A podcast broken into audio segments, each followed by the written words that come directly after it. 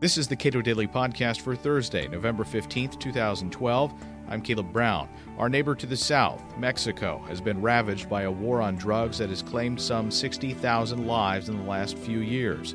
And yet, American politicians rarely talk about it. Cato Institute scholar Ted Galen Carpenter is author of the new Cato book, The Fire Next Door Mexico's Drug Violence and the Danger to America.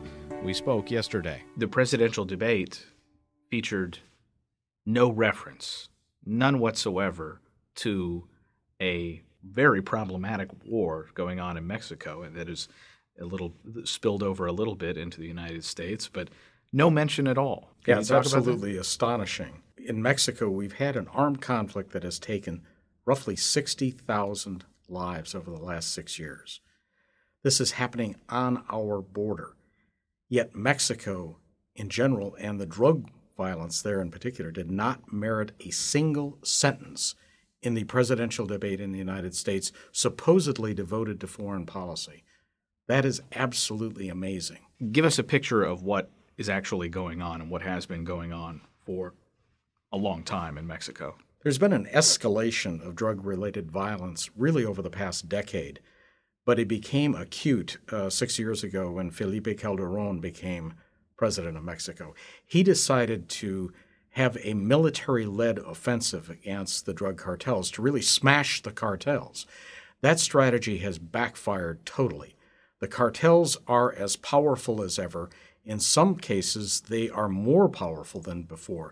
They, for example, uh, operate rather extensively in the city of Monterrey, uh, Mexico's leading industrial city, this was a city that was considered the most peaceful city, not just in Mexico, but the peaceful, most peaceful large city in all of Latin America just six or seven years ago.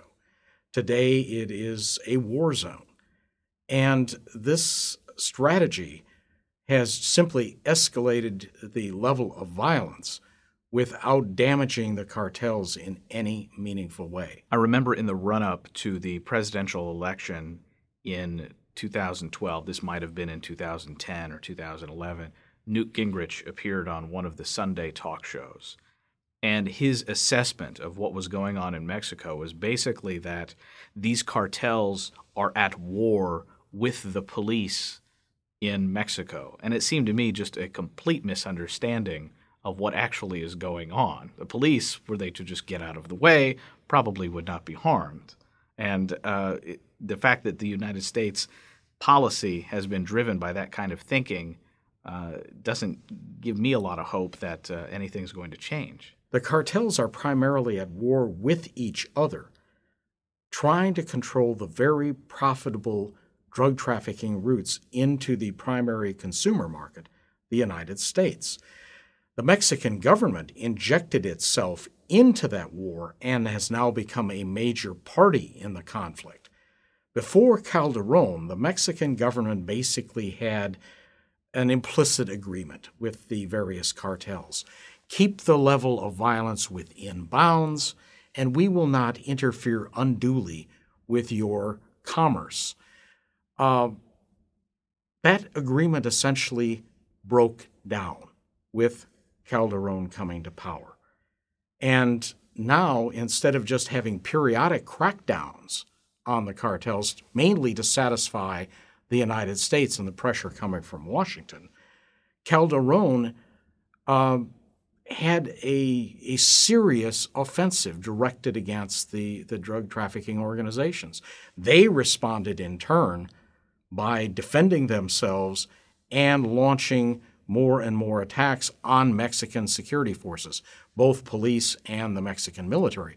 So this has now turned into a low grade civil war. One of the chief tools of diplomacy that the United States has used for a very long time is writing big checks. And it's often worth it for governments to accept those checks and then pursue some particular uh, strategy to deal with some sort of problem, a U.S. directed uh, solution often to, to a problem. But it can't possibly be worth it for the uh, Mexican government to continue to sort of do the bidding of the United States. The Mexican government was very happy to accept aid funds from the United States to wage a war on drugs. The latest installment was the so called Merida Initiative, concluded between President George W. Bush and President Calderon.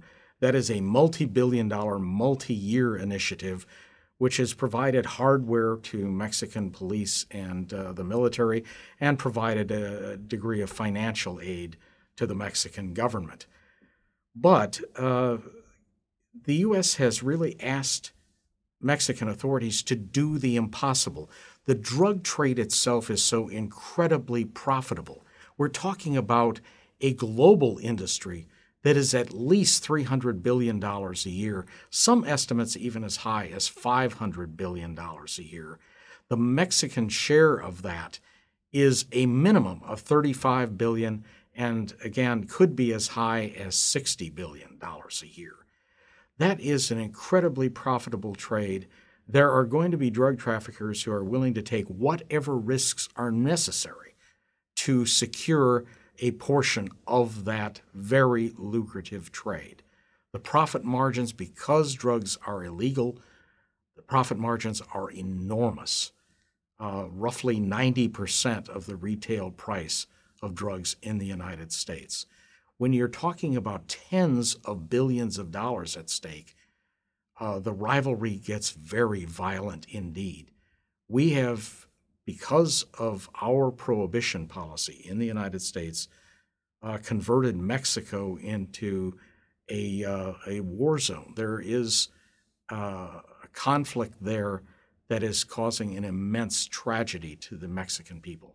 President Obama's drug czar, Gil Kerlikowske, uh, had famously said, We're dropping the drug war metaphor. Very little substantively has changed uh, with respect to policy. Is there any hope in an Obama second term that we might see some stepping down, some sort of uh, understanding that, in fact, the U.S. government is asking the Mexican government to do the impossible? Although the Obama administration uh, dropped the drug war metaphor, that's about all it did drop. The policies remained basically the same as what we had with previous U.S. administrations. How much of that was due to uh, President Obama perceiving that it would be politically uh, disadvantageous to adopt a more liberal attitude on drug policy, and how much reflects his sincere belief that prohibition is the correct strategy, now we're likely to see now that he doesn't have to worry about reelection, if there is an opportunity for a more enlightened drug policy, both here in the United States and internationally, something that would have a major beneficial impact on Mexico, um, he now has the ability to do that. He does not have to worry about the political pressures anymore to the extent that he did leading up to the election. And, and, specifically with respect to Mexico, what should the what should U.S. policy be, and to what extent should the United States be trying to direct or cajole Mexico into any particular policy avenue? One of the great tragedies was that the United States government fully backed President Calderon's strategy, his confrontational approach to the cartels. And that has been asking Mexico to do the impossible, to suppress a vastly profitable trade. Mexico has not been able to accomplish that any more than other drug source countries have been able to do so. We need to stop asking Mexico to do the impossible. The United States is the largest single consumer of illicit drugs. Our prohibition policy with regard to drugs hasn't worked any better than the prohibition policy with regard to alcohol worked in the 1920s. We need to reconsider that whole approach. Prohibition merely enriches the drug cartels, empowers them, it enables them to pose a major threat to the security of the Mexican state. If we abandon prohibition, we essentially defund the drug cartels. They would have a major hit to their revenues, to their financial resources. That would greatly reduce their power, the threat they pose to the Mexican government, and Mexican society. And it would enable Mexico to focus on its economy, on the development of legal enterprises. The United States would stop causing horrific problems for its southern neighbor. Two states now have effectively legalized marijuana for adults, something that even 10 years ago was probably unthinkable for most people, but it does reflect an attitude change about marijuana at least. What hope do we have that that might lead to uh, rethinking prohibition of drugs in general? Attitudes about the drug war, and especially attitudes about marijuana, are changing dramatically, both here in the United States and internationally. Internationally, you're finding more and more present and former leaders willing to challenge Washington's approach to the drug issue. They're beginning to speak out, they're beginning to advocate a far more realistic and humane policy than drug prohibition. Here in the United States, at least with marijuana, there appears to be a trend in public opinion in favor of de- decriminalization, in favor of legalization. The ballot initiatives that uh, were victorious in both Colorado and Washington are tangible signs of that change in public attitude. Public opinion polls reflect the same change in attitude. A Gallup poll in late 2011 showed 50% of respondents in favor of legalizing marijuana, only 46% opposed, and solid majorities among both Democrats and independents in favor of legalization. Younger respondents clearly in favor of legalization. A recent Rasmussen poll showed much the same thing the understanding that the United States is not winning the war on drugs. By overwhelming majorities, people recognize that.